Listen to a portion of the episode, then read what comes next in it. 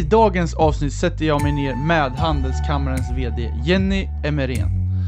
Vi pratar om hennes yrkesresa från gymnasiet till universitetsstudier. Jenny har också startat upp flera olika tidningar inom olika yrkesbranscher och ena ledde till ett stort möte med tidningsjätten Bonnier. Jenny berättar mer om sin roll på Handelskammaren och varför det behövs i näringslivet. Slutligen så ger hon superbra tips hur man blir en vass VD, så det här får ni inte missa. Nu kör vi!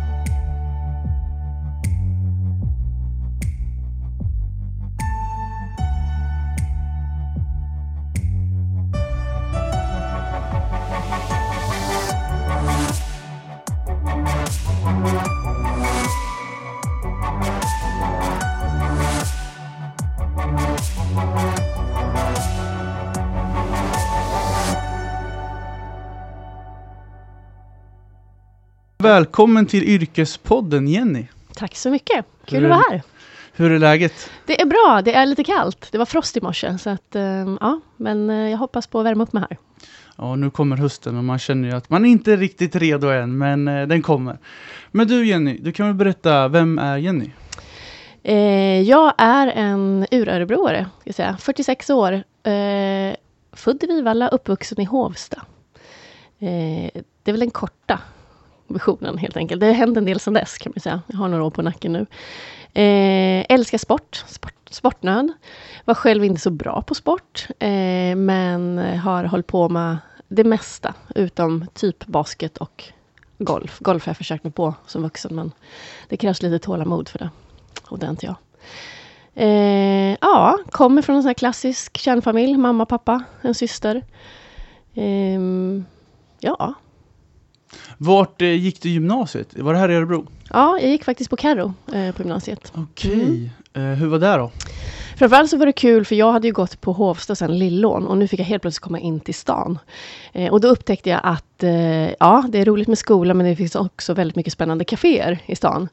Eh, så att det var väldigt roligt, jag trivdes, jag läste natur. Eh, mina favoritämnen har alltid varit fysik, matte, kemi. Det törs man ju knappt säga, men så är det. Jag har alltid varit kass på praktiska ämnen som slöjd och sådär. Ehm, så, så jag gillade skolan, men det var också mycket annat som drog. Så för första gången i mitt liv så hamnade ja, det här med skolarbete fick en lite lägre prioritet. Förrän jag gick trean på gymnasiet, för då kom jag på att nu måste jag rycka upp mig. Jag, först- att, eh, ja, jag förstår. Men du, efter studenten då? Det finns ju mycket man kan göra. Vissa börjar jobba, andra kanske börjar resa. Vad gjorde du efter studenten? Eh, jag, eh, man kan säga, jag, jag reste faktiskt. Jag kände att efter studenten så ville jag ha en paus från skolan. Och det var inte att jag var skoltrött egentligen, utan det var att jag kände, jag visste inte riktigt vad jag ville göra. Jag visste att jag ville plugga vidare, men inte vad. Så jag och en kompis, vi skickade brev till hotell i Selamse. Vi hade varit där på semester, på skidsemester på påsklovet och tyckte att det var så himla mysig stad och sa att men här skulle man kunna hänga ett tag. Så vi skickade brev dit och undrade om de behövde hjälp av två svenska tjejer någonstans. Mhm. Och sen hörde ett hotell av sig, eh, Grand Hotel, eh, vid, som ligger väldigt fint vid sjön i Selamse, och behövde då frukostpersonal. Så vi åkte ner dit i, eh, jag tror att det var början av oktober. Jag minns det här för att jag hade, jag skulle fylla 19 i oktober men hade inte tagit körkort än. Och då sa min kompis Petra att, men Jenny nu får du liksom, det är bra körkort där nere. Så jag fick till en uppkörningstid dagen innan vi skulle åka. Ah. Eh, no pressure. Exakt, hur gick det då? det gick bra. Ja. Eh, på slutet så skulle vi bara parkera det sista vi gjorde och sen parkerade jag på en stadsgata här. Och så sa körläraren så här med lite allvarlig röst, är du säker på att det är här du vill stå? Och då tittar jag upp och så ser jag att en sån här utfart där, precis. Nej, jag tror jag åker fram två meter. Och sen, därmed så hade jag klarat det, så det var skönt. Så vi åkte i början av oktober, var det här till Selamse och så jobbade vi som eh, frukostpersonal på eh, Mövenpick Grand Hotel. Och tanken var att vi skulle åka jättemycket skidor. Eh, och jag kan väl säga så här, ju längre säsongen liksom fortled, desto mindre skidor och desto mer fest blev det. Ja, det är ju typiskt att många svenskar åker och gör lite säsongsarbete. Men var det en säsong eller var det där flera? Nej, det var en säsong, fast det blev mer än en. För att vi åkte i början av oktober och kom inte hem förrän i slutet av april. Så att det blev ganska långt. Eh, och Selamsé är en sån ort, det är både en sommar och skidort och det finns glaciär. Så att säsongen är ju hela tiden. Så att när vi kom så hade skidbackarna inte öppnat men det fanns glaciäråkning. Och när vi åkte hem så hade man ju stängt backarna just i Selamsé, men själva Caprun då, eh, glaciären där som ligger, var ju öppen fortfarande. Eh, så att ja, så vi stod även och serverade, hjälpte till att servera lite glass och sådär på eftermiddagarna från hotellet då, i slutet av säsongen, för det var ju fantastiskt väder då, i slutet av april. Eh, men jag kände sen att nej, det är lätt att fastna där nere, men nu måste jag hem och eh, klippa mig och skaffa mig ett jobb. ja, men när du kom hem, var det jobb då som gällde, eller var det då du började studera här på Örebro universitet? Nej, men då började jag eh, studera. Eh, och eh, först kom jag hem och gjorde högskoleprovet då, för att eh, söka in på det. Hur gick det då? Ja men, ja men det gick bra. Eh, det var ju lite sådär chock. Jag hade inte förstått att det var, jag hade inte läst på. Så jag visste inte att det var en hel dag. Så alla hade med sig frukt och mellis och sådär. Och jag trodde att det här var ett prov, man skrev det kanske en, två timmar och så fick man gå hem. Det var inte alls så. Så att det blev någon form av chocktillstånd. Jag vet att jag hade bokat träff med några kompisar, vi skulle fika på eftermiddagen. Och jag, hela tiden så var jag så stressad över det här. Hur, nu kommer de undra vart jag har tagit vägen. Jag är liksom fastlåst här vid universitetet och håller på med alla de här proven. Eh, så att jag försökte bara plöja igenom det här. Och sen märkte jag ju att vi hade varit borta då en sju, åtta månader och ja, vi hade inte direkt sett på nyheter, så mycket kan jag säga. Så vissa saker hade man ju missat också eh, kring eh, ja, men politik, vilka var ministrar och, och lite sådana saker. Så jag kände mig ganska ouppdaterad. Eh, och den känslan har jag aldrig haft förut i mitt liv. Det var väldigt stressande och eh, jag bestämde mig att nej, den här situationen vill jag inte vara igen. Men det gick bra. Jag tror jag fick 1,7 eller 1,6. Oj, det är så jättebra. Att, ja. Jag har gjort det tre gånger. Jag är fortfarande inte nöjd med mitt tredje kan jag säga. Okej. Ja, nej, jag har gjort det en gång och sen så har jag aldrig mer. Ja, men det var riktigt imponerande. Men sen vart det som sagt studier. Vad har du pluggat? Jag började ju läsa eh, media och kommunikation, för det var det som jag kände. Och redan egentligen när jag var lite i gymnasiet så ville jag rekl gå reklam och dekoration, så jag var inne på det redan då. Men då blev jag faktiskt avrådd av en eh, syvare som tyckte att Nej, men det är en sån smal utbildning och du blir inte behörig att söka till allt. Så att, eh, det blev natur istället. Men då gick jag tillbaka till det här och så eh, började jag plugga då media och kommunikation. Men efter tre terminer så kände jag att Nej, men det är lite för oprecis. Det är lite för luddigt helt enkelt. Ehm, och då sökte jag in på företagsekonomi. Och när jag började läsa det, och framförallt sen när jag läste en termin nationalekonomi, då kände jag som att nu är jag hemma. Ehm, så att jag blev civilekonom. Hur, vad tar du med dig från universitetstiden när du tänker tillbaks nu då? Det var ju fantastiskt roligt. Jag hade tänkt att jag skulle plugga i Stockholm, men jag fick ingen eh, lägenhet. Så tre dagar innan jag skulle börja hade jag fortfarande ingenstans att bo riktigt, men blev erbjuden att sova på en soffa hemma hos en kompis. och då kände jag att nej, jag hade ändå en liten lägenhet här i Örebro, på Öster. Um, så att nej, ehm, jag väntade lite. Så då började jag plugga här i Örebro, men hade fortfarande tanken att det skulle bli en termin. Eh, men det här var ju vevan eh, när Örebro högskola skulle bli universitet. Så att man var väldigt på tå. När jag började plugga så märkte jag att ja, men det var väldigt bra. Lärarna var bra, skolan var bra. Ehm, så att jag blev kvar här och eh, hade väldigt roligt, måste jag säga. Det var en bra stämning. Det var liksom ett tajt gäng och ehm, nya kårhuset var ganska nytt då och eh, ja, så jag tyckte att det var riktigt roligt att plugga. Jag hängde ofta kvar efter liksom, eh, studiedagen och i biblioteket liksom, innan man gick på kåren. Jag kommer ihåg någon gång så gjorde man ordning sig på toan här på skolan, liksom, piffa till sig lite. eh, så nej men skön stämning. Bra studier. Hur gick studierna då? Det kan ju vara lite upp och ner det där. Det är en riktig berg och dalbana. Det är tufft med tentor. Mm. Hur gick det för dig? Eh, nej men jag har alltid, förutom högskoleprovet då, eh, som jag inte var riktigt förberedd till, så har jag alltid gillat prov. Eller liksom, jag har inte haft någonting emot i alla fall. Okay. Eh, men så jag tyckte att universitetet, när man fick eget ansvar, det var ju toppen. Sen blev det ju alltid liksom fem i tolv. Liksom, man satt där och pluggade. Ja men det har väl alla gjort liksom. Jag hade, provet startar tio på morgonen. Klockan nio så läser man, liksom, så börjar man på sista kapitlet. Och så har man druckit tolv koppar kaffe. Liksom. Um, så det här med planering var väl inte alltid tipptopp, men eh, jag tyckte att det var otroligt roligt att plugga. Och just att man fick välja vad man vill, alltså det man tyckte om, de ämnena man gillade. Um, och mycket själv, alltså eget ansvar. Så att uh, det passade mig. Så du gick ut, vilket år då som civilekonom? 97, men uh, på mitt ehm, på min examen står det 98, för jag gjorde som alla andra då, man väntade ett år, för då blev ju, då fick man ju universitet istället för högskola. Ja, smart. För 98 blev det universitet, Örebro universitet. Så att, ja. Ja, det är lite högre merit, men ja. eh, bra att ha på CVt. Ja. Nu måste jag tänka, var det 98 eller 99? 99 var det, förlåt. Jag gick 99. ut 98. Ja. Och 99 står det på mitt diplom. Snyggt. Nu ska vi se, jag ska inte ta bort ett år här. Universitetet firar ju faktiskt 20-årsjubileum i år också. Just det, så är det. Eh, och efter universitetet då, vad, vad hände då? Då eh, sökte jag jobb och då var jag fortfarande inställd på att flytta till Stockholm, vilket jag hade varit redan innan. Eh, och det var, arbetsmarknaden var ju fantastisk då. Så att eh, jag hade tre anställningsintervjuer jag åkte upp till eh, på samma dag. Och sen eh, valde jag helt enkelt det jobbet där jag tyckte chefen verkade skönast faktiskt. Så jag började jobba på något som heter eh, förkortat byggindustrin, men egentligen byggförlaget Byggnadsindustrins förlags AB. Det låter ju kanske inte sådär jättehett.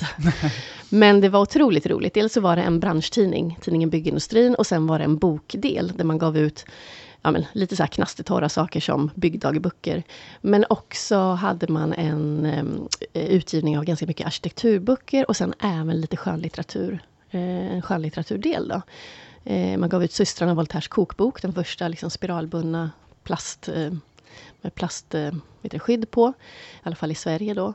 Eh, så det var ett förlag med eh, en fantastisk redaktör också, Claes Dymling, som vågade, var väldigt modig. Så att, ja, det var en rolig arbetsplats. En VD som kom från reklambranschen från början och alltid hittade på en massa hyss och bus. Mm. Så du flyttade till Stockholm. Och vad var din första yrkesroll i det här företaget då? Jag började jobba som marknads, marknadsansvarig, marknadsförare. Mm, mm. Eh, så att jag jobbade mycket med, med tidningen då framför allt. Var det den här vevan, för du har ju pratat lite innan med mig om att ni var med och startade den här tidningen. Om jag inte minns fel nu så var det Byggvärlden den hette. Mm. Är det den här vevan eh, du och ni tog fram det här? Eller berätta lite den ja. resan. Eh, jag hade en kollega som hette Marie Pettersson och eh, efter några år så ville vi utveckla den här produkten eh, till eh, någonting lite mer stunsigt. För vi märkte att eh, många byggcheferna läste Dagens Industri men, och då, just då skrev man mycket om byggbranschen. Eh, det här var ju strax ja, före 2000, omkring 2000. Eh, och, eh, men man fick inte tillräckligt från Dagens Industri. Det var inte tillräckligt detaljerat och djupt. Samtidigt som eh, byggindustrin och andra tidningar då gavs ut av en arbetsgivare eller av facket och, och då hade en beroendeställning och kanske skrev lite partsinlagor. Men däremellan fanns ingenting. Det fanns ingen oberoende branschtidning för byggchefer. Så vi hade en liten idé om att ja, på något sätt styra vår tidning och kännas lite mer Dagens Industri. Eh, men tyvärr så fick vi nej på det. Så att eh, den där idén hamnade i byrålådan. Ända tills både jag och Marie hade gått vidare till andra jobb och träffades på stan av en slump. Då satte vi oss ner på ett café och sen så var det faktiskt hon som sa, men du Jenny, den där idén. Liksom, den var ju ganska bra, var den inte det? Skulle vi inte kunna skissa vidare på den? Eh, och så gjorde vi det. Och sen efter ett tag så hade vi en färdig, ett färdigt koncept, en färdig affärsplan. Så gick vi med den till Bonniers faktiskt. Um, och vi var ganska kaxiga. Vi, vi började med att ta kontakt med dem och säga att vi visste, jag kommer inte ihåg exakt summan, men låt oss säga att det var 30 miljoner. Vi vet hur ni kan tjäna 30 miljoner på ett år. Okay. Eh, det, slu ja, ja, det slutade med att vi fick ett möte med dem och de var intresserade. Men sen hade de precis köpt upp ett kundtidningsförlag. Så i slutet av mötet så frågade de oss om vi kunde tänka oss att göra den här oberoende tidningen mer till en kundtidning. Um, och då kände vi att hela idén var ju att den skulle vara oberoende och inte en kundtidning. Den skulle inte ges ut med eh, ja, en viss eh, utgivare då, som hade ett eget intresse. Så vi sa nej. Och sen gick det en vecka och sen så eh, var det en från Bonnier som faktiskt hörde av sig och sa att Eh, du vet den här idén ni hade, det var, det var ju väldigt roligt att ni sa nej till oss. Det är inte så vanligt. Eh, och jag pratade med en kollega i branschen och de sitter just nu och tittar på en byggtidning. Så ni borde träffas.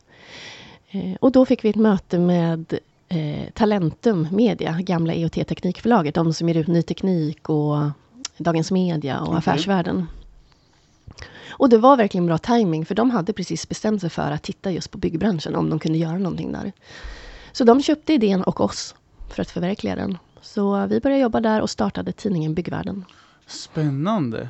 Och eh, det här blir ju en helt ny, ja, helt ny resa för dig och för den här tidningen. Och det måste ju ändå varit lite hett med tidning då, vid den tiden.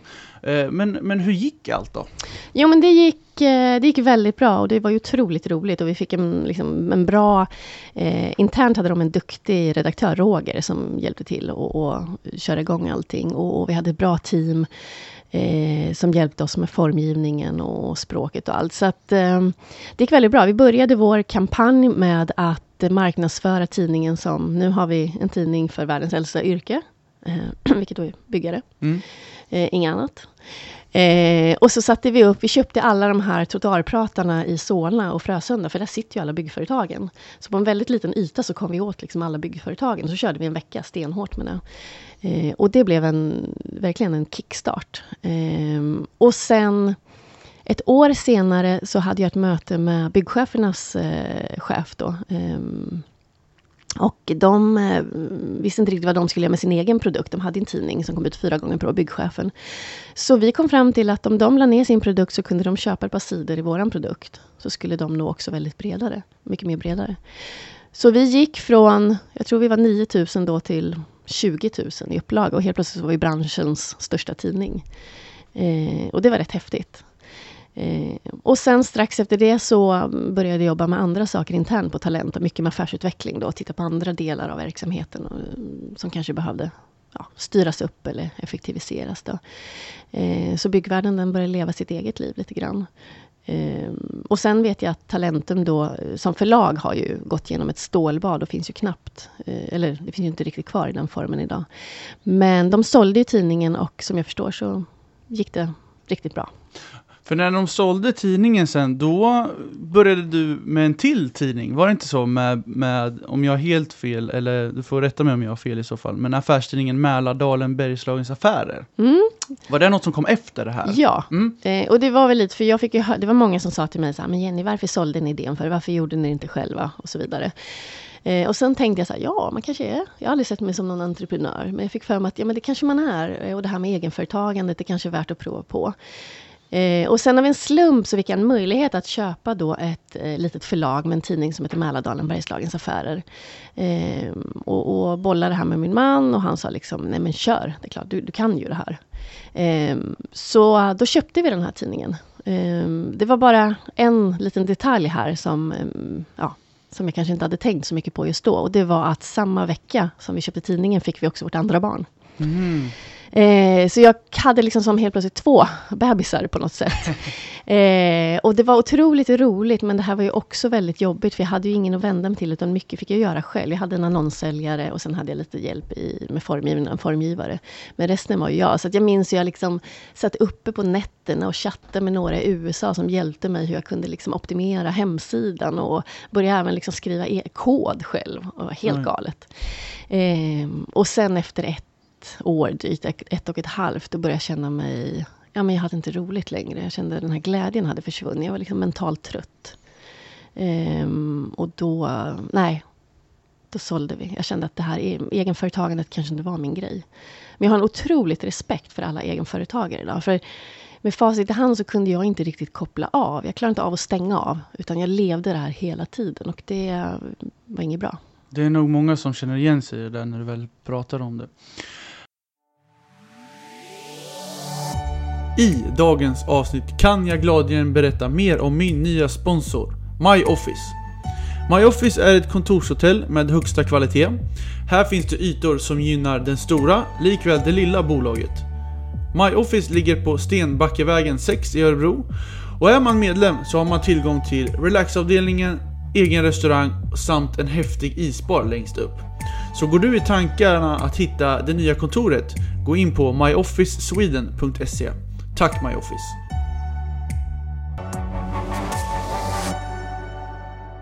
Men då ska vi faktiskt hoppa in lite på vad du gör idag. Och du är ju VD på Handelskammaren Mälardalen idag. Mm. Du kan väl berätta lite först hur du kom i kontakt eh, med just Handelskammaren? Det kan vi väl börja med? Mm. Jag, eh, jag hade en period i mitt liv där jag trodde att jag skulle bli VD för Svenskt Näringsliv. Ehm, det blev jag inte och, och, jag har väl inte riktigt den eh, drömmen idag heller. Eh, men där någonstans, eh, för då, blev, då började jag jobba för Sveriges Byggindustrier och de satt i Näringslivets hus eh, på Östermalm i Stockholm. Och eh, det var en häftig miljö och eh, man hade en ny VD på Svenskt Näringsliv då som var lite framåt. Och de här samhällsfrågorna och få jobba med det och företagarfrågor märkte jag att jag eh, lockades väldigt mycket av. Så 2011 så ringde en kompis till mig från Örebro och så sa han Jenny, nu är det dags att flytta hem. Det finns ett jobb här för dig. Då sa nej, nej, nej, det tror jag inte får höra. Mm. Och då var det Handelskammaren Mälardalen som sökte en helt ny tjänst, en kommunikationsstrateg. Eh, och då tog jag kontakt med dem och så fick jag träffa dåvarande VDn som berättade då om ambitionen att ta Handelskammaren till ja, ett steg till helt enkelt och behövde en kommunikationsansvarig som kunde eh, jobba med de bitarna. Och eh, hon och jag, vi klickade så bra och eh, den här tjänsten var så intressant så att jag ville verkligen ha den kände jag. Eh, och sen fick jag den.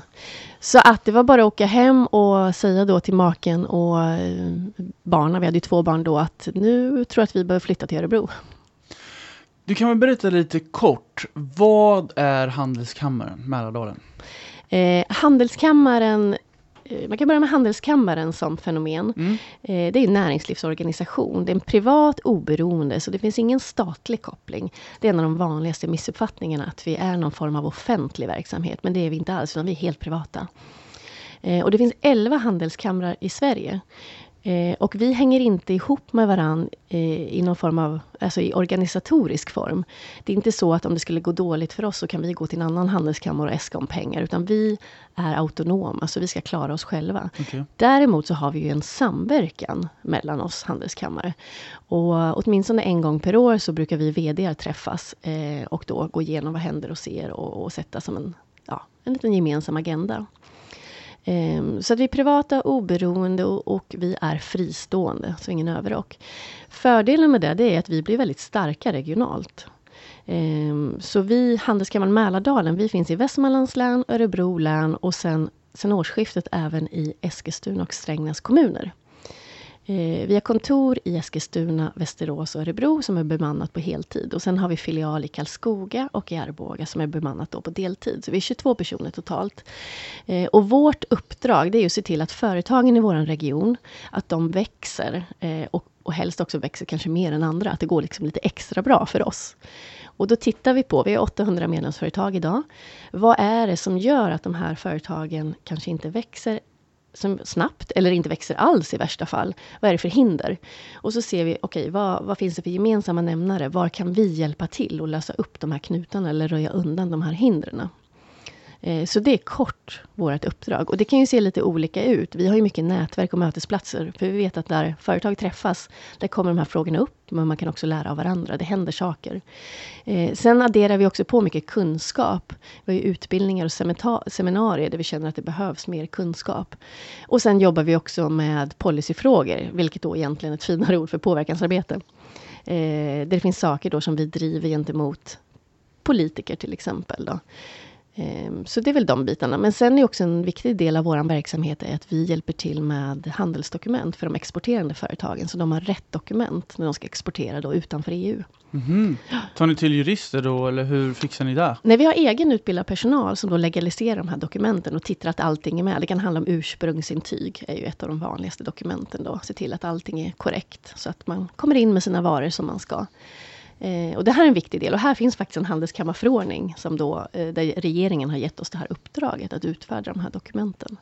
Jag vet att det finns lite handelskammare runt om internationellt också. Mm. Eh, till exempel i USA vet jag att det finns någon i New York, Swedish American, American Chamber of ja, Commerce. Ja. Eh, har ni något samarbete med dem också? Eller hur, hur fungerar det samarbetet? Ja, nej men det har vi. Och det finns 12 000 handelskammare runt om i världen. Oj, det så det är ett enormt globalt nätverk som vi har tillgång till. Eh, alla de här är ju bara ett telefonsamtal bort. Eh, men sen finns det också som eh, eh, alltså bilaterala handelskammare där svenska företag har bildat en handelskammare i ett annat land. Eh, och de är ju guld värda då. Eh, för då har ju, om vi har ett företag som vill in i det landet så är det ofta den vanligaste kontakten. Att vi då tar kontakt med den, ja, i det här fallet kan det vara svenska-amerikanska handelskammaren. Eh, och sen får vårt företag kontakt med ett svenskt företag som finns redan på marknaden som kan hjälpa dem och berätta hur deras resa gått till. Men eh, Hur ser en vardag ut för dig på jobbet? Kan du beskriva lite din yrkesroll i det här? Mm. Eh, jag brukar säga att som VD är man ju lite av en allt-i-allo. Så är det. Man, man är inte bäst på något, eller man ska inte vara bäst på något tycker jag. Förutom att organisera och leda andra. Eh, så jag jobbar med väldigt kompetenta och duktiga människor som kan sitt jobb. Men min dag blir ju lite mer varierad. Framförallt så försöker jag röra mig runt om i regionen. Så att eh, mellan Örebro, Västerås och även Eskilstuna. Eh, så att det beror lite på eh, vad som är aktuellt just den dagen. Eh, men jag sitter ju det blir en del möten med företag. Eh, så är det ju, för att lyssna in. Det är det absolut viktigaste. Vad är det företagen ser just nu?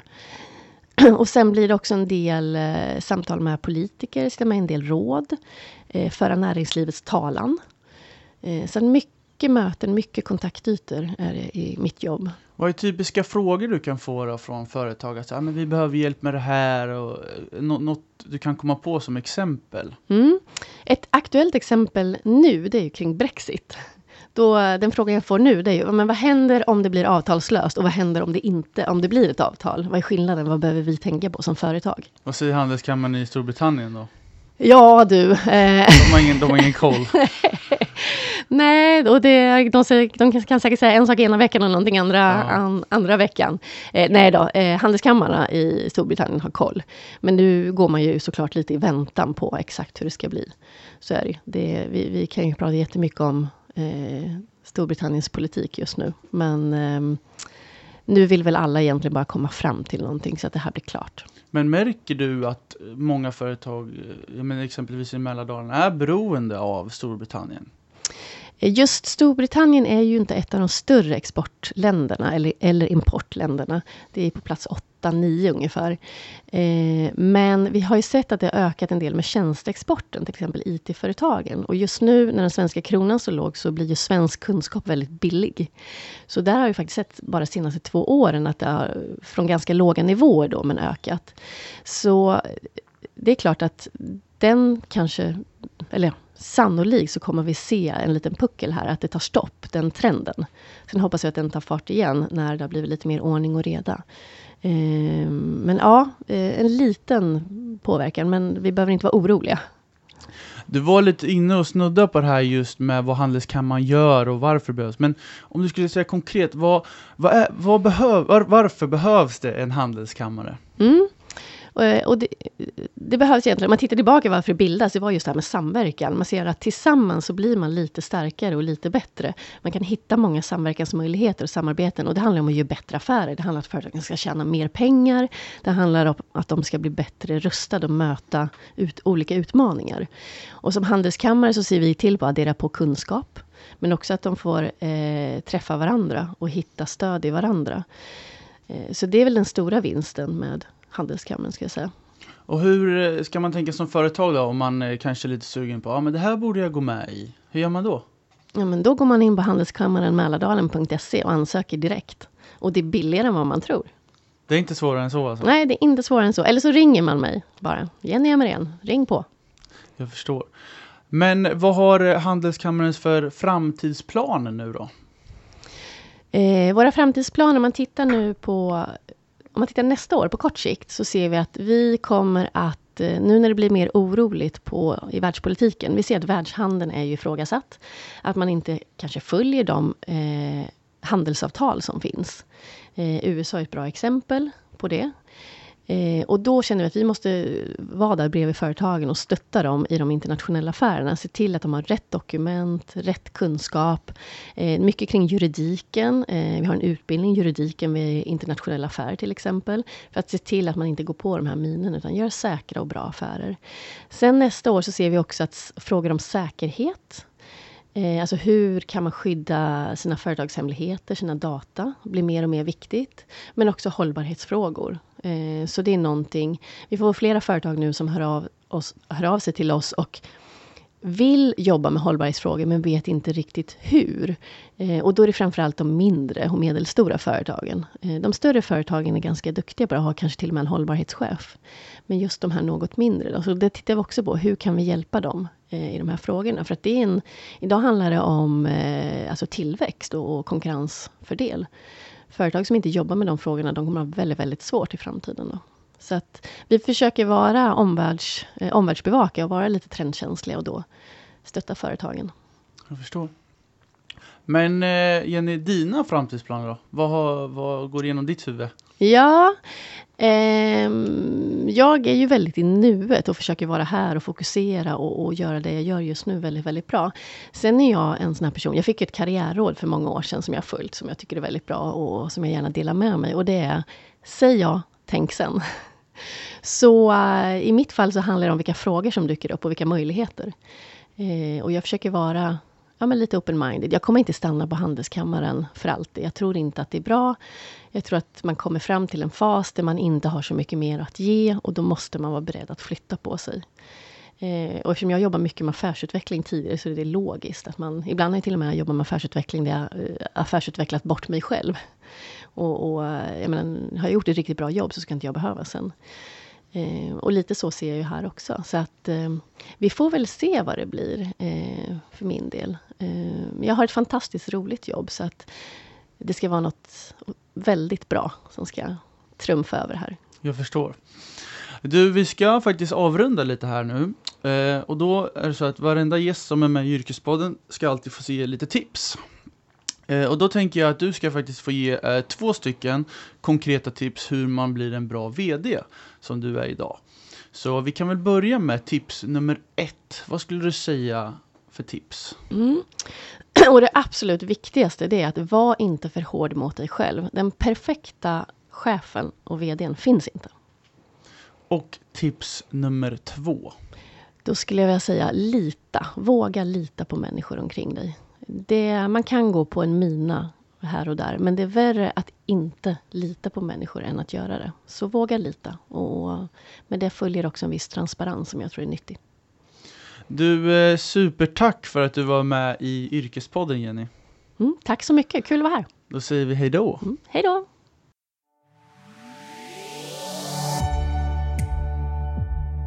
Hej hörni, Jens här från Yrkespodden. Hoppas ni tycker om podcasten och se till att prenumerera på Yrkespodden i din poddapp. Det finns på Spotify, iTunes, Acast, Soundcloud. Ja, ni vet, där alla poddar finns. Jag finns också på LinkedIn, Jens Jangdin, och även på Instagram, där jag också heter Jens Jangdin. Och stort tack till min högra hand som klipper min podd, Sebastian Myrdal. Har ni frågor angående klippa podcast så ska ni höra av er på sebastian.myrdal.gmail.com. Tack så mycket!